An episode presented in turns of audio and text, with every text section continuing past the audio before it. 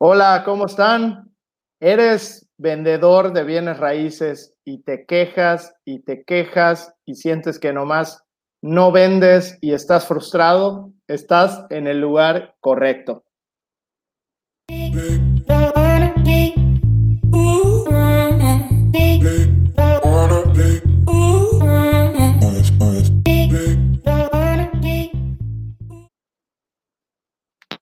Buenos días, ¿cómo están? Todos aquí con gusto de saludarle. Chuy, ¿cómo estás? Feliz. La verdad es que, Quique, este tema que hoy nos toca abordar está buenísimo.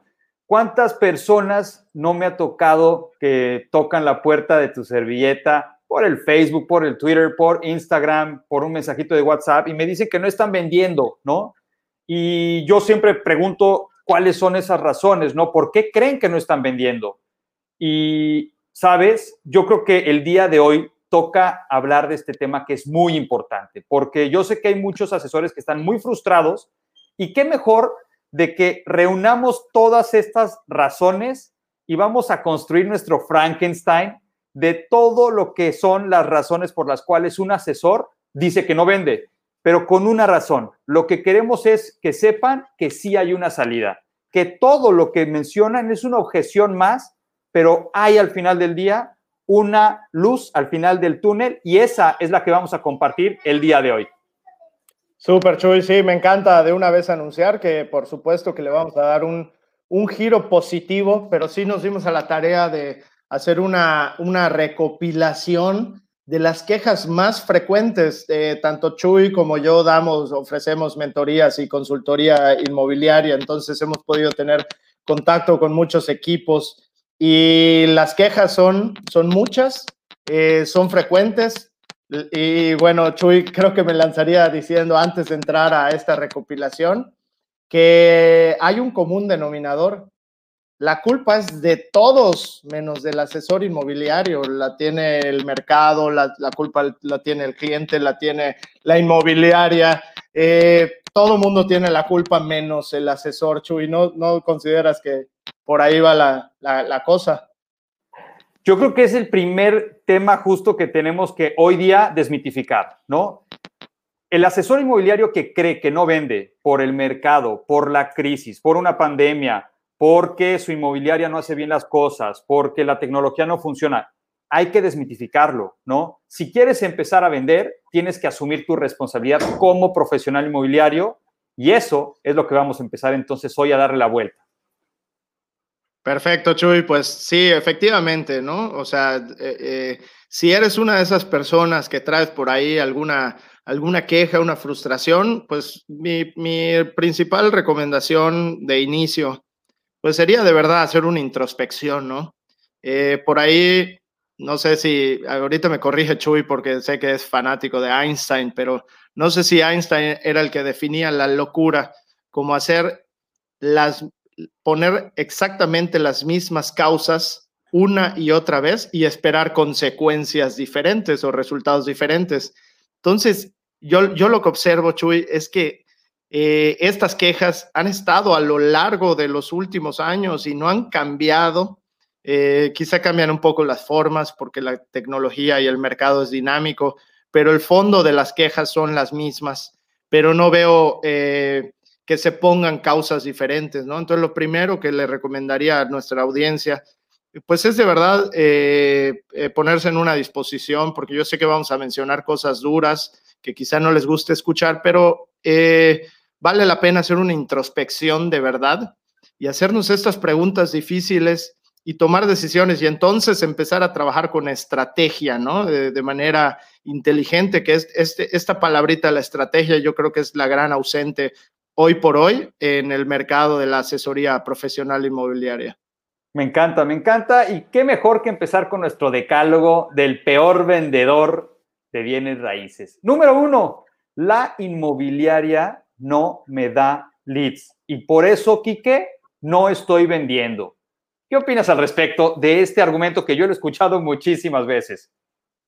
Sí, no, yo también lo he escuchado muchísimo. Me da mucha risa porque, porque eh, eh, sí es verdad, ¿no? Este, la inmobiliaria no me da leads y entonces por eso, por eso no vendo.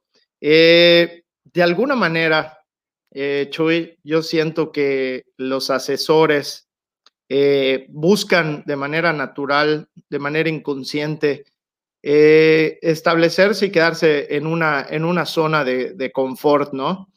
a mí hay una práctica que, que, tiene el campo de los, de los seguros que, me llama muchísimo la atención, ¿no? Tú entras a una, aseguradora a, vender y una de, los, de las primeras tareas que te da la aseguradora es realizar una lista de 200 personas eh, de, tu, de tu círculo de influencia al cual podrías eh, eh, prospectar para, pues, para venta ¿no? de, de, de, seguros.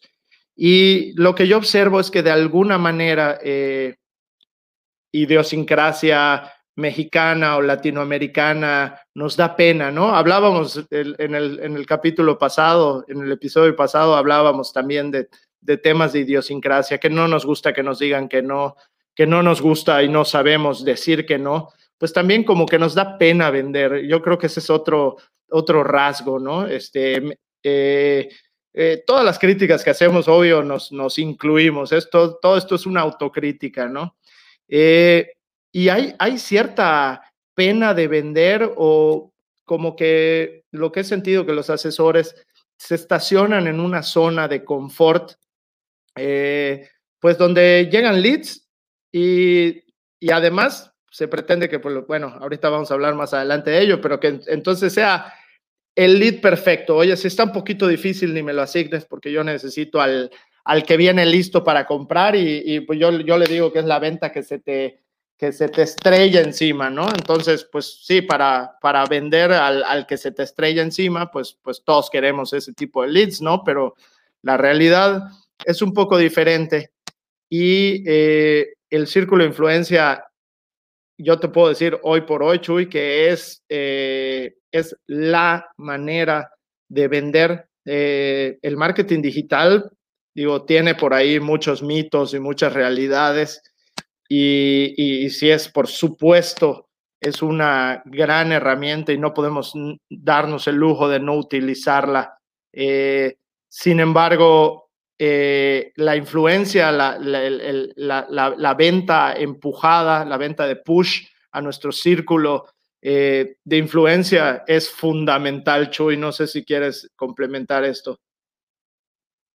Me encanta y yo creo que lo que dices es muy muy, muy, muy, muy claro que le quede claro a todo nuestro auditorio, ¿no? Yo sé que nos escuchan personas de México, de Venezuela, de Costa Rica, de Estados Unidos, y yo creo que lo importante es lo siguiente. Hay que dejar de echarle la culpa a la inmobiliaria porque no nos da leads. Lo que tú ya mencionas, que es en la industria de los seguros, pero también es en la industria de las ventas. Lo que nosotros queremos como profesionales inmobiliarios es ayudar a las personas. ¿Qué mejor que a nuestro círculo que conocemos construyamos esa base de datos que tú mencionas, Kike?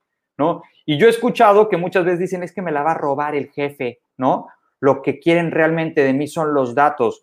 No, no, no se equivoquen, no vivan con esa paranoia. Lo que quiere la gente es ayudarte, ¿no? Y entonces, si tú piensas que tal cual la inmobiliaria es la que tiene la responsabilidad y obligación de darte interesados que le llegó por marketing digital, portales y otro que ya hablaremos también más adelante, no nos equivoquemos. Si no estamos nosotros tal cual, generando ventas, es porque algo estamos haciendo mal. Y la introspección que tú mencionas es importantísima y entonces con eso yo sí pondría el tema, eh, el dedo en la llaga, aunque nos duela, ¿no? No esperemos que la inmobiliaria nos dé leads. Nosotros tenemos que salir a buscar leads y se tienen que convertir los profesionales inmobiliarios en maestros en pedir referidos.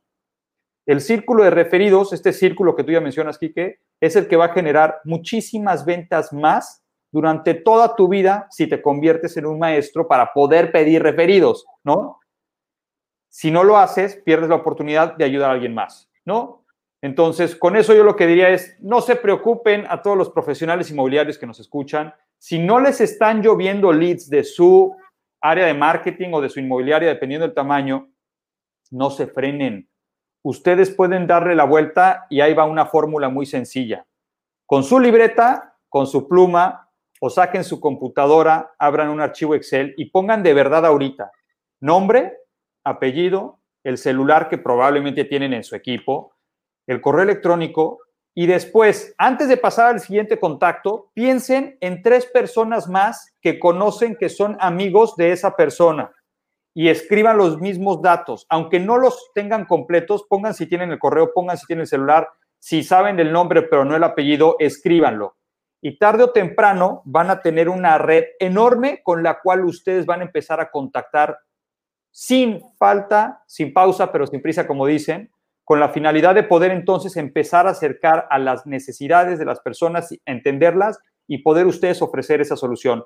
Pero es a través de esta parte. No esperemos que la inmobiliaria te resuelva todo. Las inmobiliarias ya hacen mucho en construir eh, guiones, manuales, en organizar, en dar tecnología, en invertir justo en el tema de portales inmobiliarios y en muchas otras cosas más, dependiendo de la organización que estemos hablando, es lo que hace pero no pensemos que si no vendemos es por culpa de que ellos no me dan interesados, porque nuestra responsabilidad es también salir a buscarlos.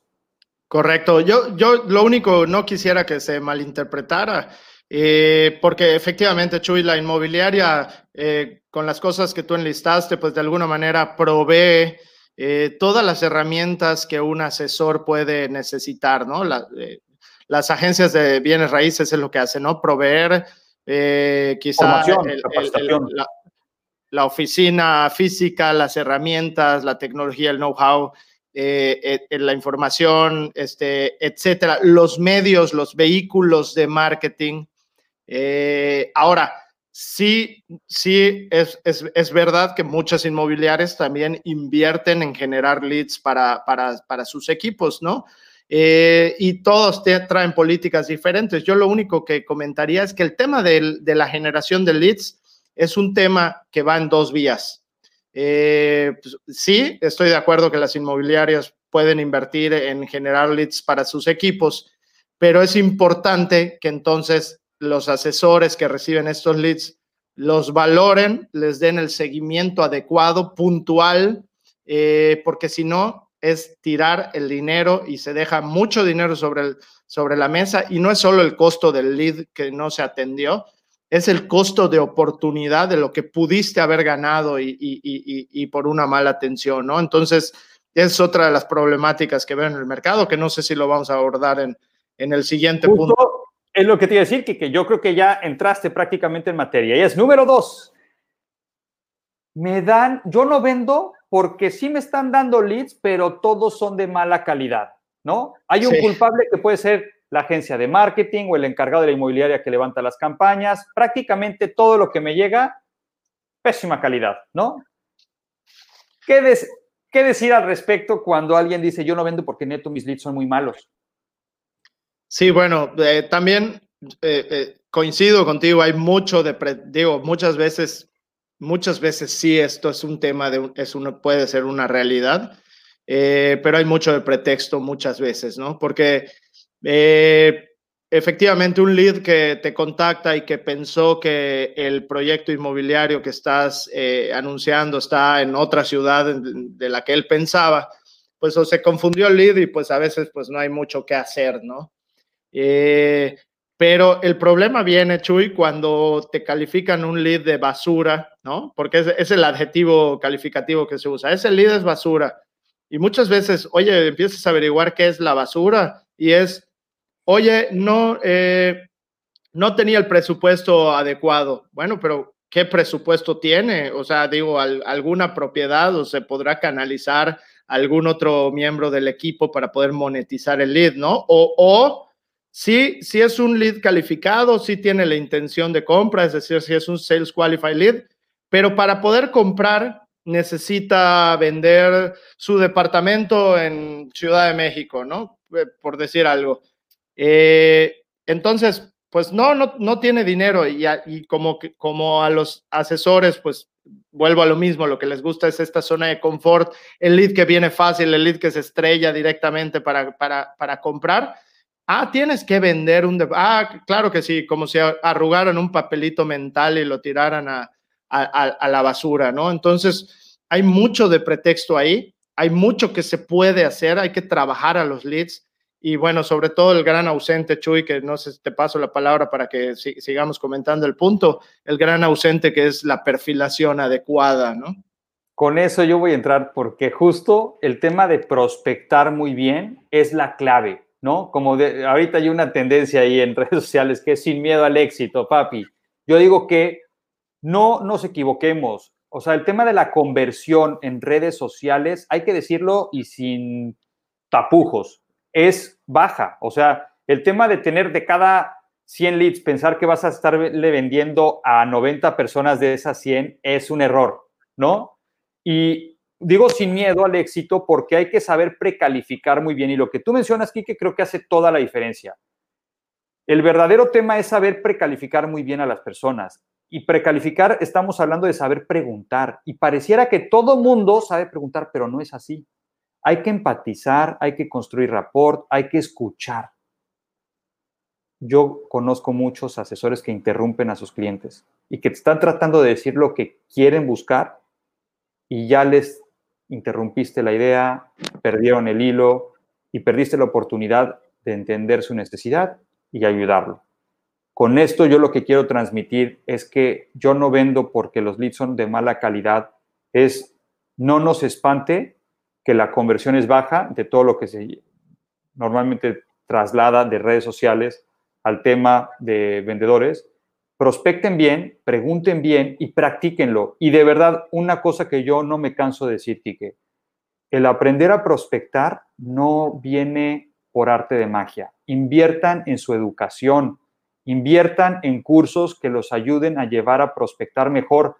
Pídanle a la persona con más experiencia dentro de su inmobiliaria que arme un círculo de aprendizaje y les enseñe cómo prospecta él. Esta famosa película del lobo de Wall Street la verdadera joya de este cuate es lo que él hacía era transmitir, que quizá era un diablillo, pero él formaba a su equipo, Quique. Él se acercaba y con guiones les decía cómo prospectar.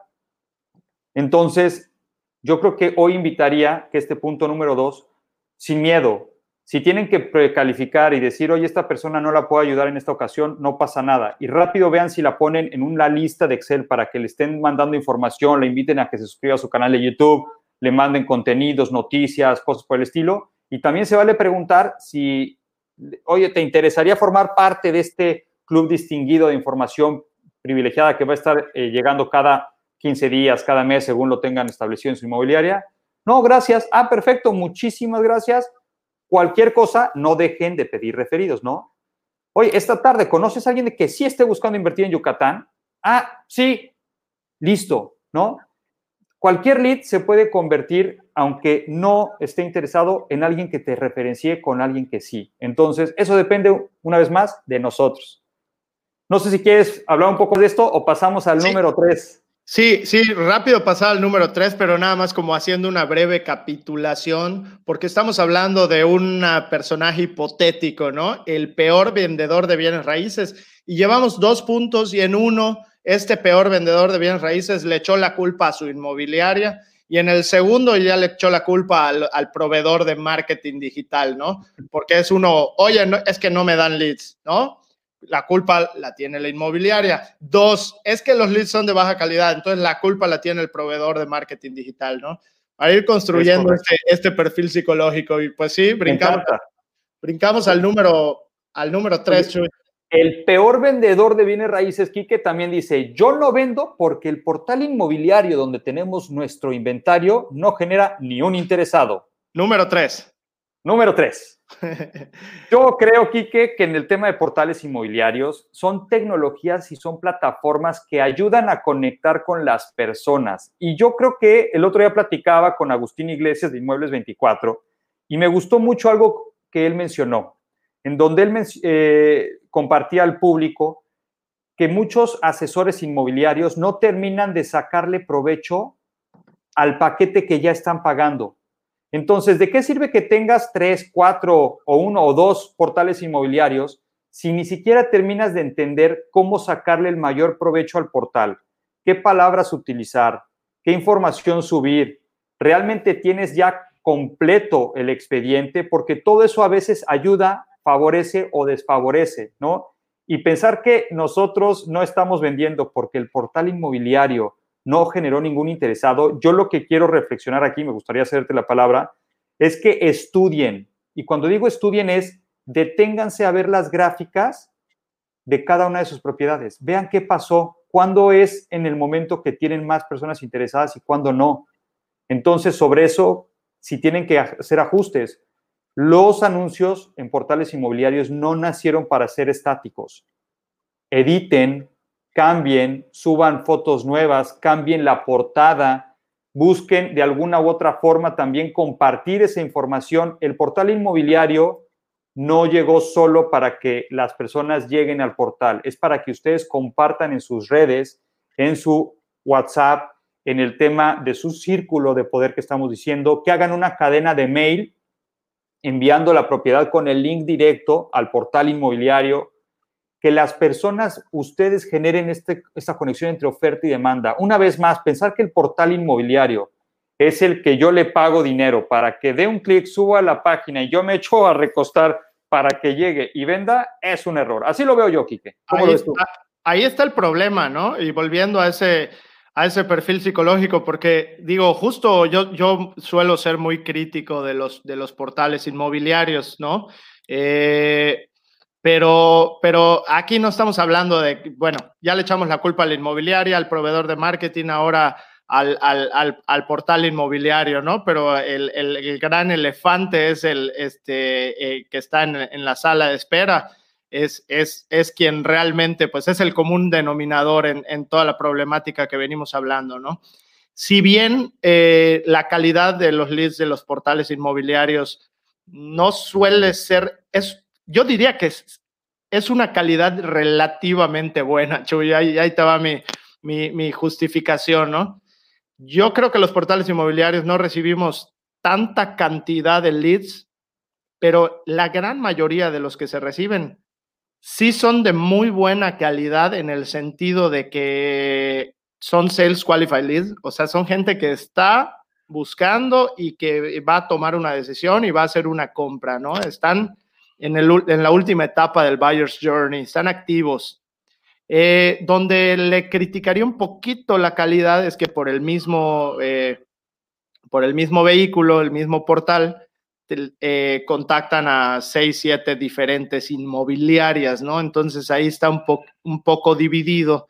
Y entiendo que por ahí podría venir, podrían venir, venir la queja de este, el peor vendedor de bienes raíces, ¿no? Porque además, o sea, si de por sí no me dan leads en mi inmobiliaria, Oye, por supuesto que puede tener muchas cosas que mejorar la inmobiliaria. Oye, la calidad del leads del proveedor de marketing de mis Facebook ads eh, no es la mejor. Por supuesto que puede tener mucho que mejorar el proveedor de marketing.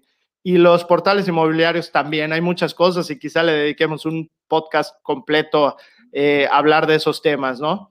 Pero tú, ¿qué puedes hacer? Pues tú puedes eh, entender que los leads se tienen que contactar de manera inmediata. Es más, es, es, es directamente proporcional. Mientras más tiempo dejes pasar, más difícil es, lograr la comunicación con el lead, ¿no? Porque una de las principales quejas, pues también es, digo, no sé si, no recuerdo si está en la lista, pero es, es que no contesta. Bueno, es que si dejas pasar varios días, pues igual la persona, eh, lo ideal es eh, tratar de contactar a la persona igual y en el, en el momento porque si lo puedes contactar en los primeros minutos, la persona sigue conectada en el portal, o sea, su atención está dedicada a eso, es, es el momento adecuado, ¿no?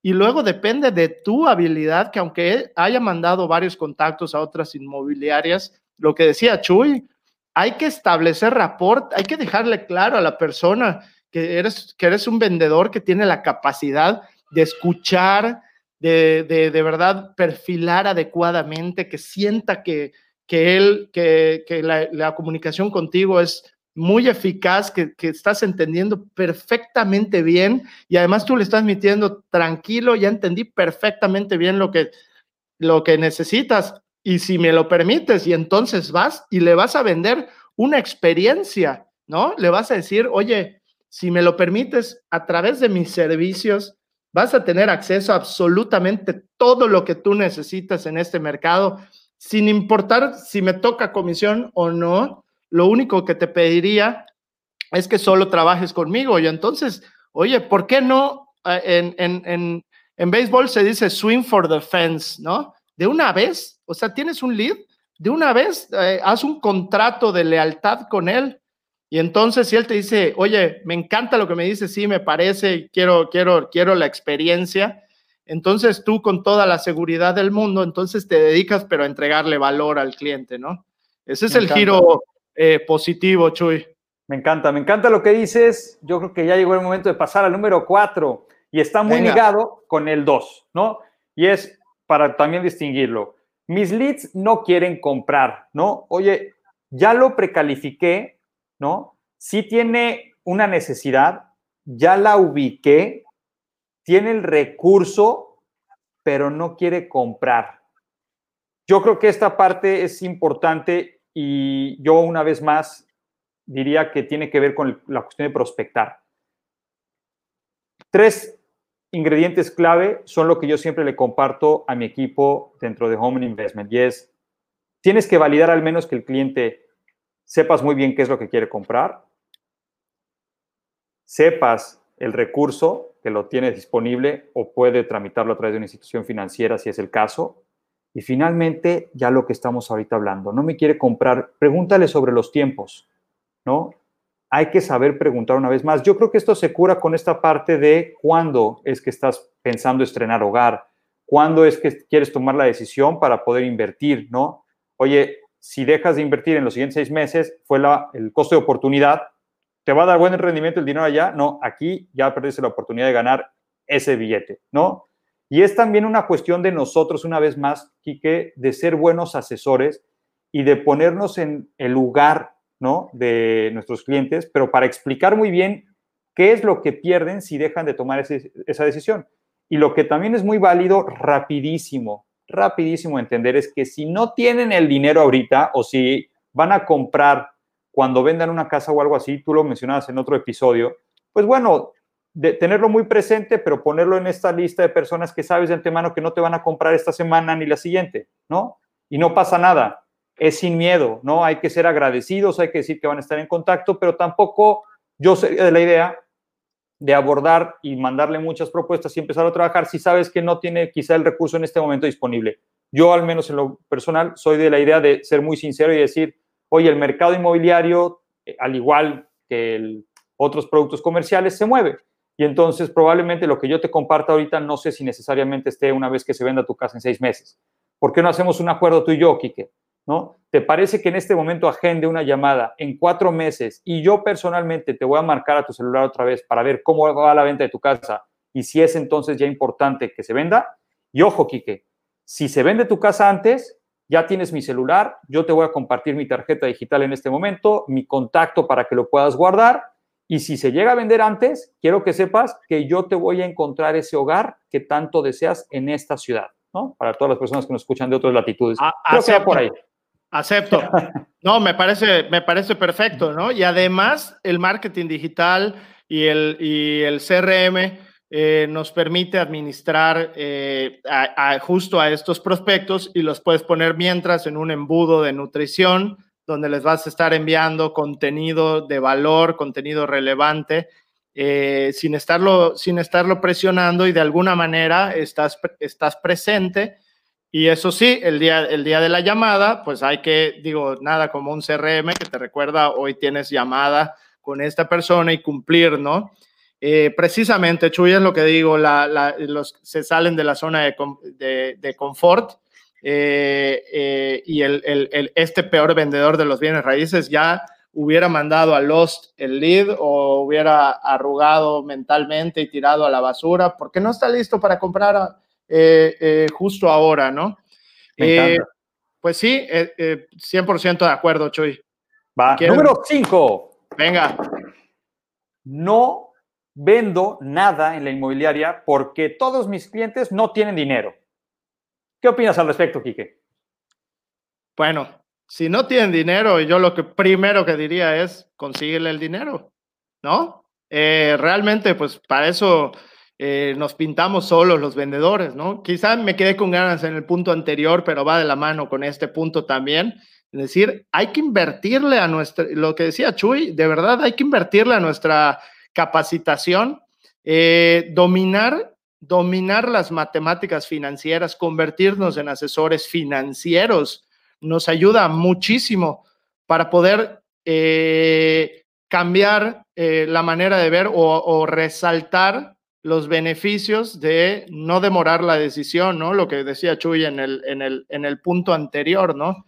Entonces, Chuy, yo conozco muchos de estos hipotéticos peores vendedores de bienes raíces que llevan años en el mercado, Chuy, y que en su vida han tomado un solo curso de capacitación, eh, una sola certificación, no le invierten de alguna manera, eh, pues sienten que no lo necesitan, ¿no?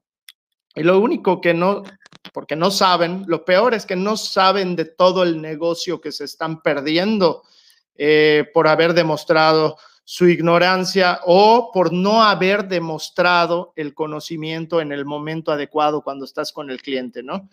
Eh, hay una figura en este ecosistema inmobiliario que estamos, pues los asesores inmobiliarios, los desarrolladores, los notarios, los peritos valuadores. Hay una figura que a mí me encanta porque va muy alineada con nosotros, que es la figura del broker hipotecario. Entonces, todos los asesores inmobiliarios, pues debemos de tener como aliados a un buen broker hipotecario, eh, porque es el que nos consigue la lana para nuestros clientes, ¿no? Para los que están en otros países, la lana es el dinero, la plata. Este, eh, entonces, pues es una figura muy importante eh, y si no tiene dinero se le consigue. Y si, y si para tener dinero tiene que vender la propiedad en su ciudad de origen, oye, ¿cómo te puedo ayudar? ¿Ya tienes a un asesor eh, profesional en tu ciudad o quieres que yo te refiera a, un especialista en tu sector, no? Y de esa manera le estás sirviendo, estás creando vínculo, estás creando ese contrato de lealtad porque le estás entregando valor y tú te mueves y aunque no conozcas a nadie en la ciudad en donde esté, averiguas a través de redes de profesionales quién pudiera ser el profesional que le pudiera ayudar a vender, a conseguirle el dinero para venderle. Ahora sí que no hay pretextos, Chuy. Me encanta. Qué padre que mencionas esto porque ese peor asesor inmobiliario que se queja porque el cliente no tiene dinero dentro de nuestras múltiples funciones está el ayudarlo a conseguir, como tú bien dices, con estos aliados como un broker hipotecario, pero también compartir, ¿no? El círculo siempre de amigos y familiares es importantísimo. El famoso en inglés Friends and Family es en verdad que cuando alguien quiere, busca de verdad si con tu hermano puedes coinvertir, es para ganar, ¿no? El que está invirtiendo en esto no es para perder dinero, es para ganar. Y si tú le haces una oferta a alguien para ganar dinero, no creo que te diga que no. En su sano juicio va a decir, ok, dime ¿por qué no me habías dicho antes, no? Es más, deja de decirle a tres personas más porque también van a invertir. Y esa parte yo creo que es clave por lo que mencionas, Quique, porque no es pretexto. Y otra cosa, yo también lo volvería a regresar al tema de las preguntas. Pregunta entonces con cuánto dispone. Y ojo, eh, lo que tú ya mencionabas, Quique, y voy a poner un ejemplo que me sucedió hace unas semanas, ¿no? Un cliente nos dice, quiero comprar un predio de un millón de pesos, ¿no? Sobre unos 50 mil dólares, más o menos, para los que nos escuchan de otro país. Y me dices que quiero construir mi casa. Y entonces empezamos a hacer las matemáticas financieras. Vemos que él tenía un ahorro, ¿no? Sobre dos millones y medio. La casa que quería construir era en el tiempo porque pues él pensaba que no podía hacerse de una casa en ese momento con las condiciones y características que él quería. Y cuando le enseñamos cómo estaban las tasas del mercado ahorita en el caso mexicano, las mensualidades que iba a tener, lo que entonces le iba a terminar costando, si él decidía comprar el terreno y construir, le iba a salir más caro que si compraba la casa ya que le estaba gustando que tenía enfrente de él. No te hago la historia más larga, aquí que Una venta de un millón de pesos se convirtió en una venta de 3.6 millones de pesos. Y esto es cuando tienes el conocimiento y algo que yo nada más voy a enfatizar y que tú ya mencionaste, que no nos espante invertir. Y ojo, hay cosas como este gran podcast que Kike y yo lo hacemos con mucho cariño y que es gratuito y está abierto a toda la comunidad. Pero si tienes que invertir es sin miedo. Tomen en cuenta que si tú vas a regresar con más conocimiento para poder producir más dinero, se paga solo. Eso es un buen negocio, ¿no? Y si estamos en el negocio inmobiliario, pensar que todo va a ser a través de contenido gratuito, estamos cerrando de profesión. Hay que invertirle en serio en nuestro conocimiento, en nuestra imagen, en nuestra red de contactos, en nuestro negocio, en nuestra tecnología, en muchas cosas hay que invertir y no todo es gratis en la vida. No hay que saber que si le inviertes y regresa es negocio. Con respecto al presupuesto, no sé si quieras que, que pasemos al siguiente. Adelante. Perfecto. Este que viene me fascina, porque aquí es donde se cae la mayoría de las posibilidades de aterrizar el sueño de alguien. El peor vendedor siempre te dice, no contesta, y se acabó ahí. No vuelves a saber de tu asesor inmobiliario, oye, pero lo contactaste, le mandaste un mensaje, le mandaste un audio, le mandaste algún mensaje por redes sociales. No, pues no me contestó.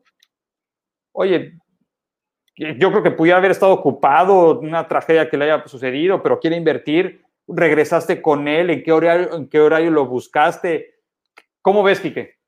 Sí, no, esto es así como que el pan de cada día este, en una de, las empresas que, dirijo, ¿no? Porque pues administramos el presupuesto de marketing de varios desarrollos inmobiliarios y, este, y pues un, realmente un gran porcentaje de los leads eh, es difícil lograr que, que, contesten, ¿no?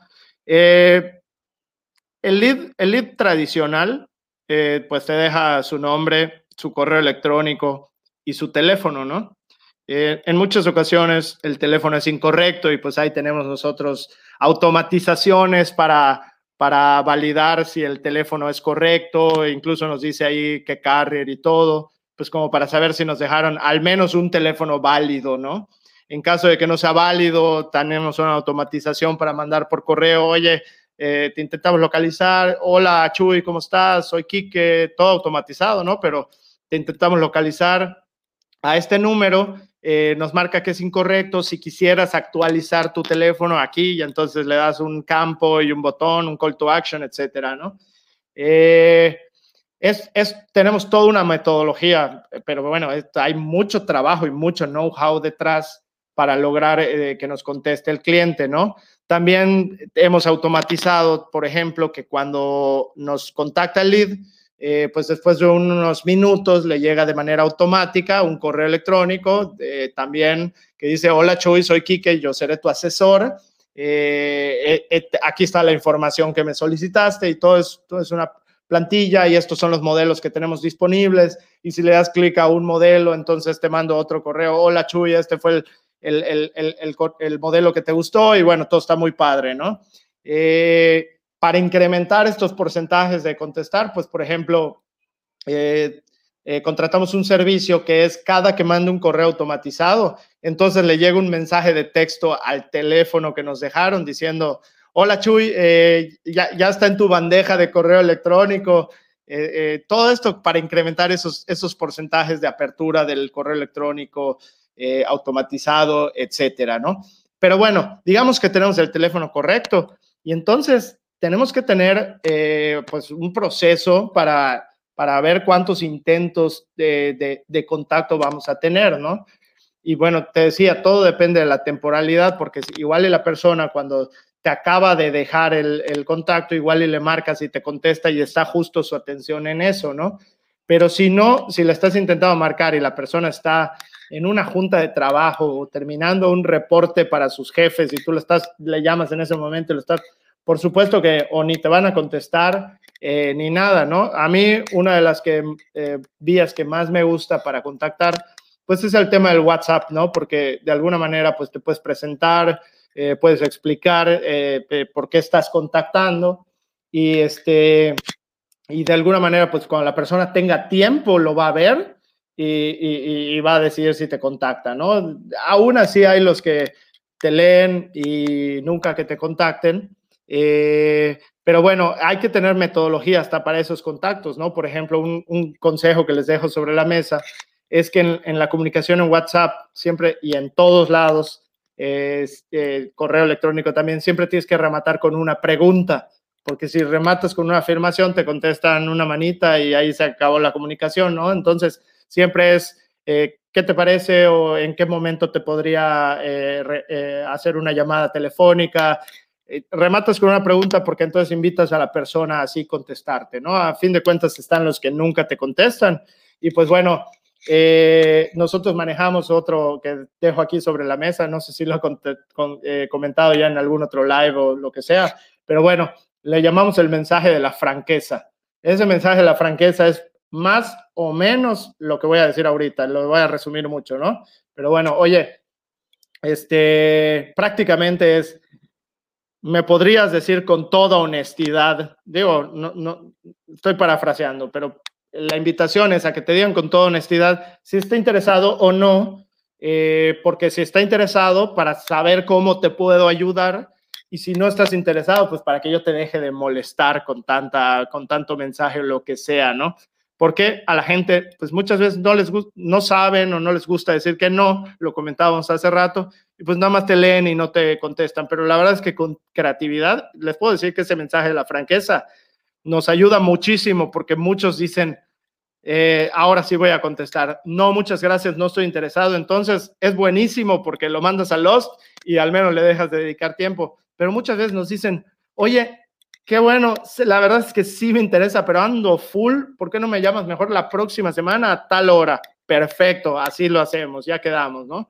Entonces, por ahí va. Pero bueno, perdón por tomar tanto tiempo, Chuy. No, me encantó, me encantó eso. Es justo lo que yo iba a contribuir ahorita en esta parte, pero no hay más que decir. Yo pasaría al siguiente tema. Yo no vendo porque los clientes son infieles.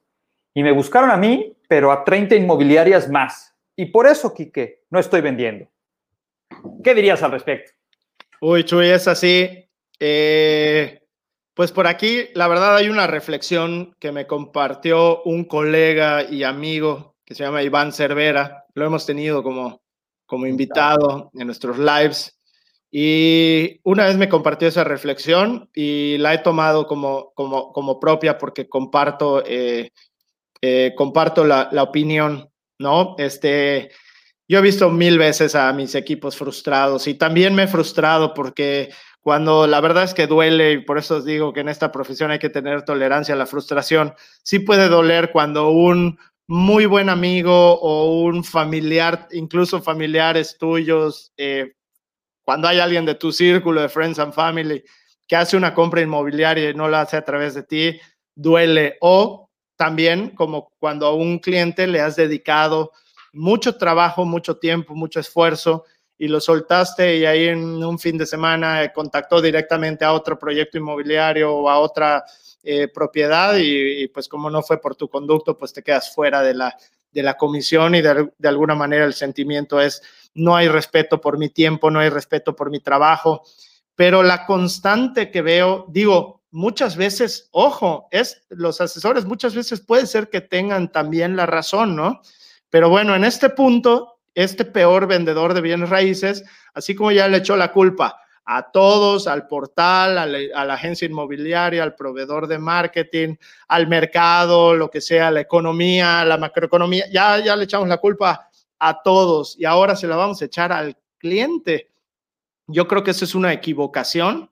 Eh, los prospectos compradores lo que buscan por naturaleza es eh, obtener más por menos. Eh, sí son fieles, son fieles a sus objetivos y debería serlo. Es correcto porque eh, están hablando de tomar una decisión patrimonial y por supuesto que se van a inclinar, Chuy, en donde perciban más valor. Entonces, esta es la reflexión que, que me compartió Iván y que yo de alguna manera he tratado de transmitirla a mis equipos que no te centres en, oh, es que el cliente me fue infiel y le dije que a través de mí podía ver todo, él lo sabía y aún así compró por otro lado y yo me quedé fuera.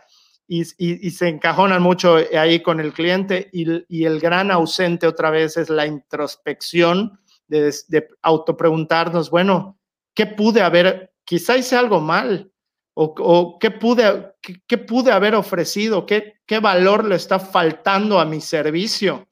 Eh, y bueno, la, la, balanza pues siempre termina, este peor asesor de bienes raíces pues le, le termina echando el 100% de la culpa a los clientes infieles que no lo son. No, son, no es que sean infieles, es que son fieles a su compra patrimonial, el que va a hacer la inversión patrimonial y que es, es su patrimonio familiar es por lo que ha trabajado toda su vida, es él y de alguna manera, si algo no lo hizo sentirse cómodo contigo o no percibió el valor de verlo contigo, eh, pues hay mucha área de oportunidad en nuestro campo, ¿no? Coincido, coincido contigo y qué padre que mencionas esto porque yo creo que sí es algo que es una línea muy delgada y dolorosa, ¿no? Yo creo que lo que tú mencionas, Quique, eh, me ha pasado, ¿no? Y de repente dices, ok, ¿no? Hay, que reflexionar al respecto, ¿no? Quizá, ¿por qué no compró este amigo conmigo? ¿O por qué optó esta eh, prima, primo, por irse quizá a otra ciudad? No sé, hay que escuchar muy bien siempre las necesidades y algo que yo creo que es más importante es lo que tú ya mencionabas y es la capacidad de resiliencia.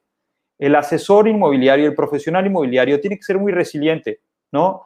La realidad es que si nos quedamos clavados en que si el cliente fue infiel o no, él, lo que tú dices, yo creo que es lo más importante, él es fiel a su propio interés de maximizar su utilidad.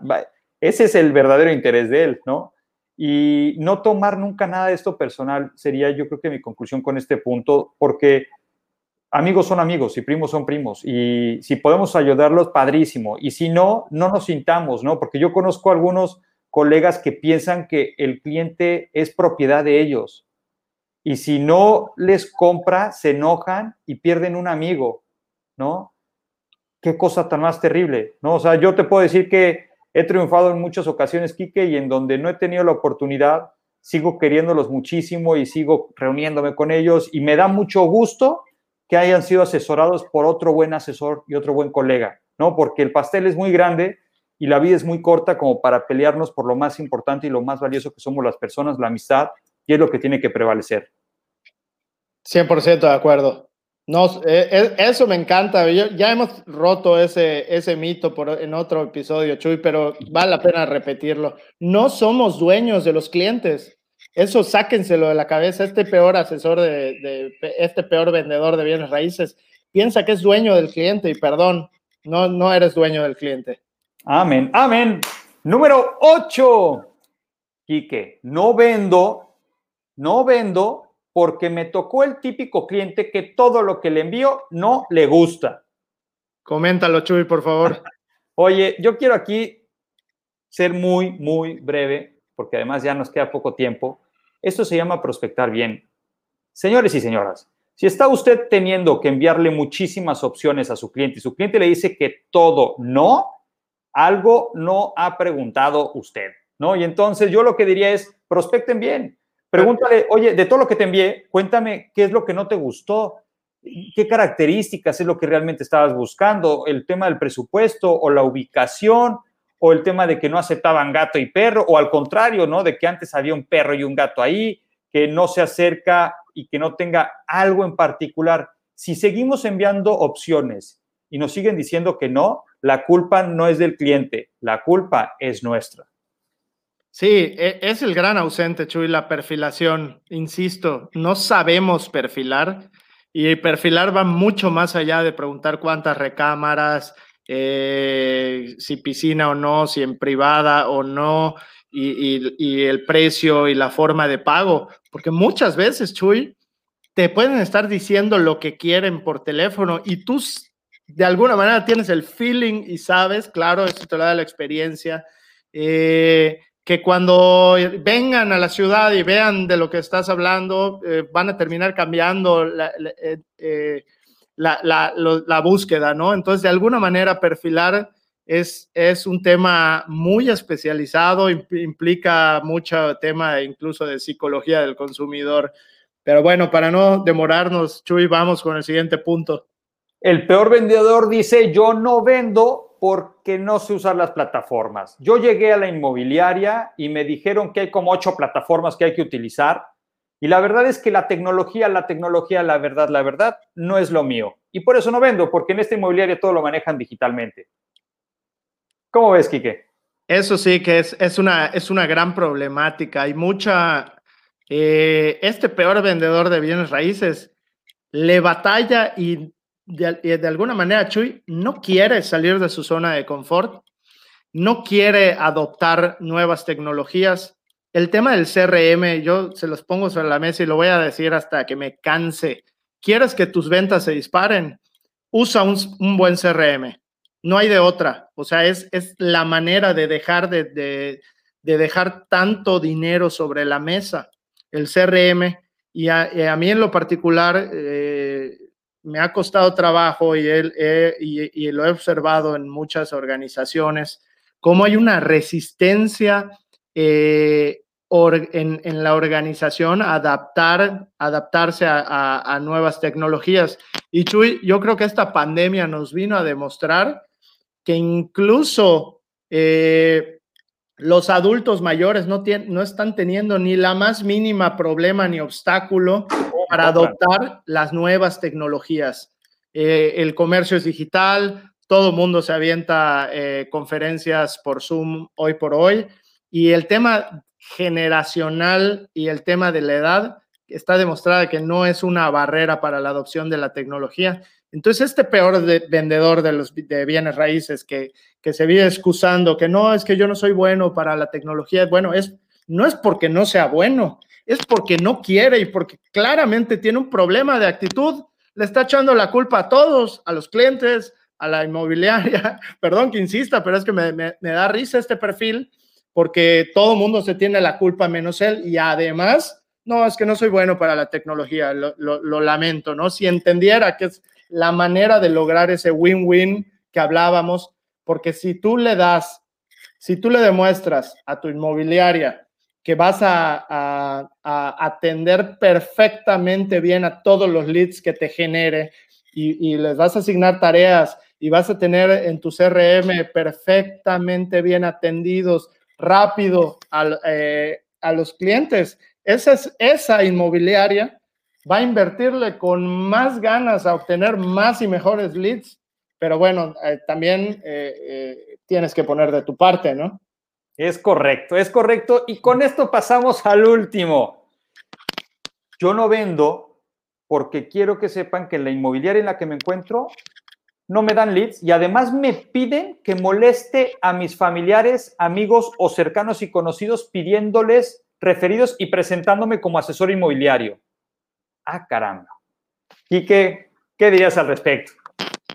Bueno, sí, eh, es, es, es, de todos los días este tema eh, en, algunas de, mis empresas y es un problema eh, que veo, ¿no? Es justo no quieren salir de la zona de confort o los malacostumbras a recibir gran cantidad de leads porque sí que en, bueno, en la empresa que dirijo, pues estamos muy, eh, trabajamos la metodología, los procesos, y todo, retroalimentamos constantemente, de hecho, diario retroalimentamos la calidad de los leads con nuestra empresa de marketing digital para mejorar la calidad, etcétera.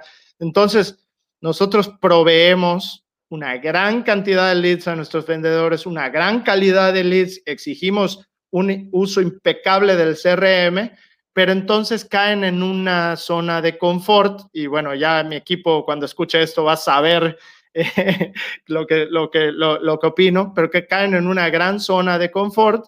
¿eh? A mí me dan leads y me dan leads de calidad y lo único que tengo que hacer es tratarlos. Y voy a comentarles algo que es un tema interno, ¿no?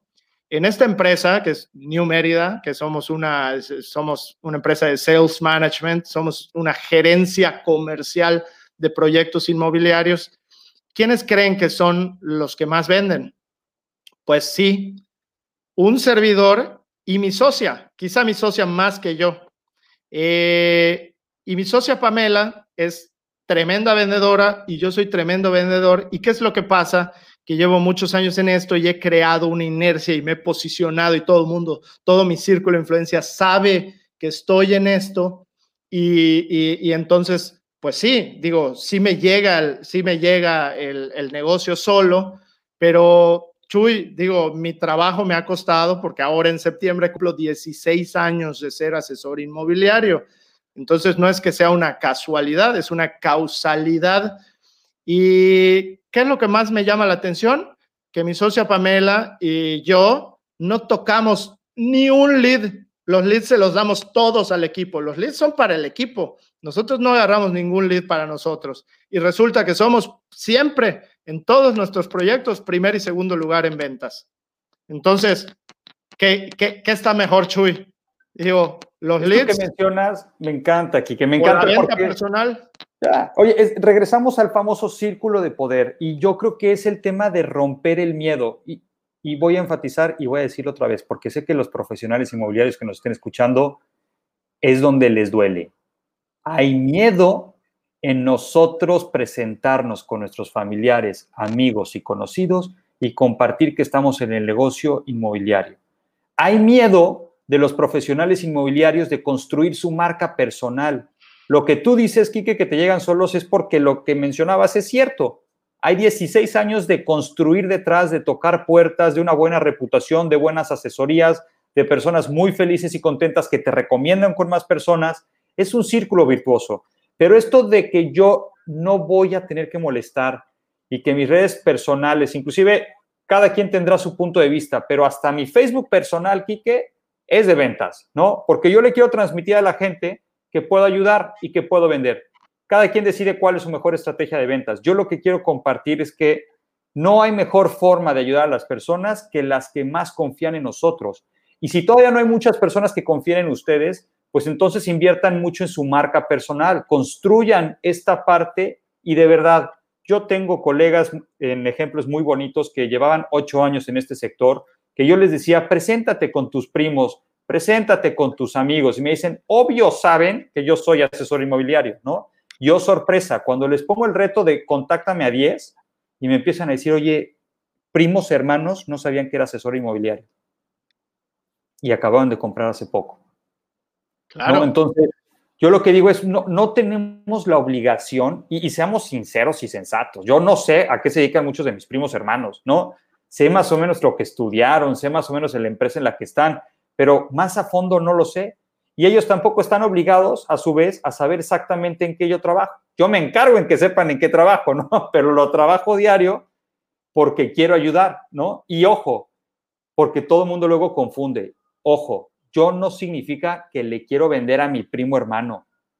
Si mi primo hermano me termina comprando, yo voy a ser más feliz. Y si mi primo hermano, como ya lo dijimos hace rato, se va con alguien más, ojalá que le vaya muy bien.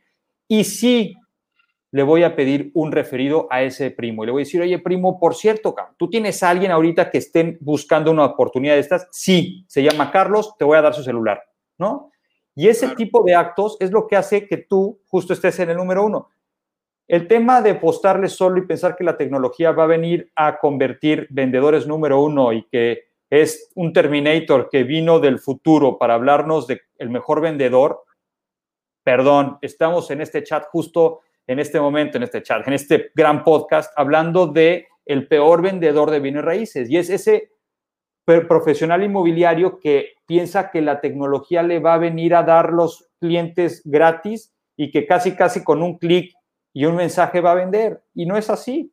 O sea, el tema humano sigue estando presente y con esto Creo que ha llegado el momento, Quique, en que demos nuestro cierre, porque es un tema que pudiéramos seguir hablando, pero yo creo que sí englobamos muy padre el perfil del peor asesor de bienes raíces. Y lo que queremos es que no se queden enfrascados en esta conversación. Si se fijan, pusimos en la mesa los temas que duelen, pero con soluciones, porque lo que nosotros vemos es que ante todas estas objeciones hay soluciones. Y la ventana para ser un gran vendedor de bienes raíces está ahorita, en este momento en que tú le des la vuelta a estas diferentes problemáticas que hoy escuchaste. Recuerden suscribirse a nuestro canal en Facebook. Recuerden también compartir este contenido porque hay muchos profesionales inmobiliarios que no saben que existe este espacio. Y este espacio es gratuito, construye muchísimo contenido en beneficio de ustedes. Compártanlo. Quique, tú vas a tener siempre la fortuna de poder entonces hacer este cierre de este episodio número 6, el peor asesor de bienes raíces. Sí, yo, creo que estaba buenísimo, lo, he disfrutado mucho, Chuy. Eh, sí quisiera comentar que creo que, se nos, creo que se nos quedó fuera de la lista, pero es un tema que hemos comentado tú y yo fuera de cámaras, eh, que también, hablando ahora que hablaste de las marcas personales, ¿cuánta resistencia eh, presenta este peor vendedor de bienes raíces para ponerse frente a las cámaras y empezar a generar contenido? Eh, o empezar a generar videos, o empezar a usar sus redes sociales para, para comunicar, para hacer contenido, en la forma que sea, puede, si no le gusta estar en la cámara, pues entonces, pues eh, hacer un blog escrito, este, hay muchas maneras o hacer videos donde no salga, pero bueno, hay mucho miedo detrás, hay mucha vergüenza, el qué dirán o, perfeccionismo, entonces si no lo hago perfecto, no lo hago y no sacan productos mínimos viables.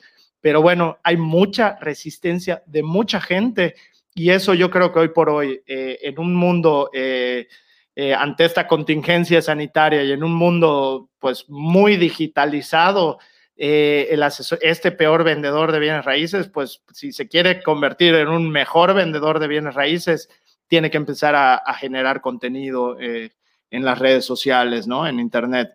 Pero bueno, la invitación, y ya para cerrar, es muy simple, es hay que cambiar la actitud. Hay que cambiar la actitud, hay que hacernos estas preguntas que muchas veces no queremos escuchar. Discúlpenos si herimos alguna sensibilidad no es que si encajes en alguna de estas, yo te estoy diciendo, eres el peor. No, eh, eh, es muy difícil que alguien encaje, eh, yo creo que en las 10 o 11 que ya comentamos.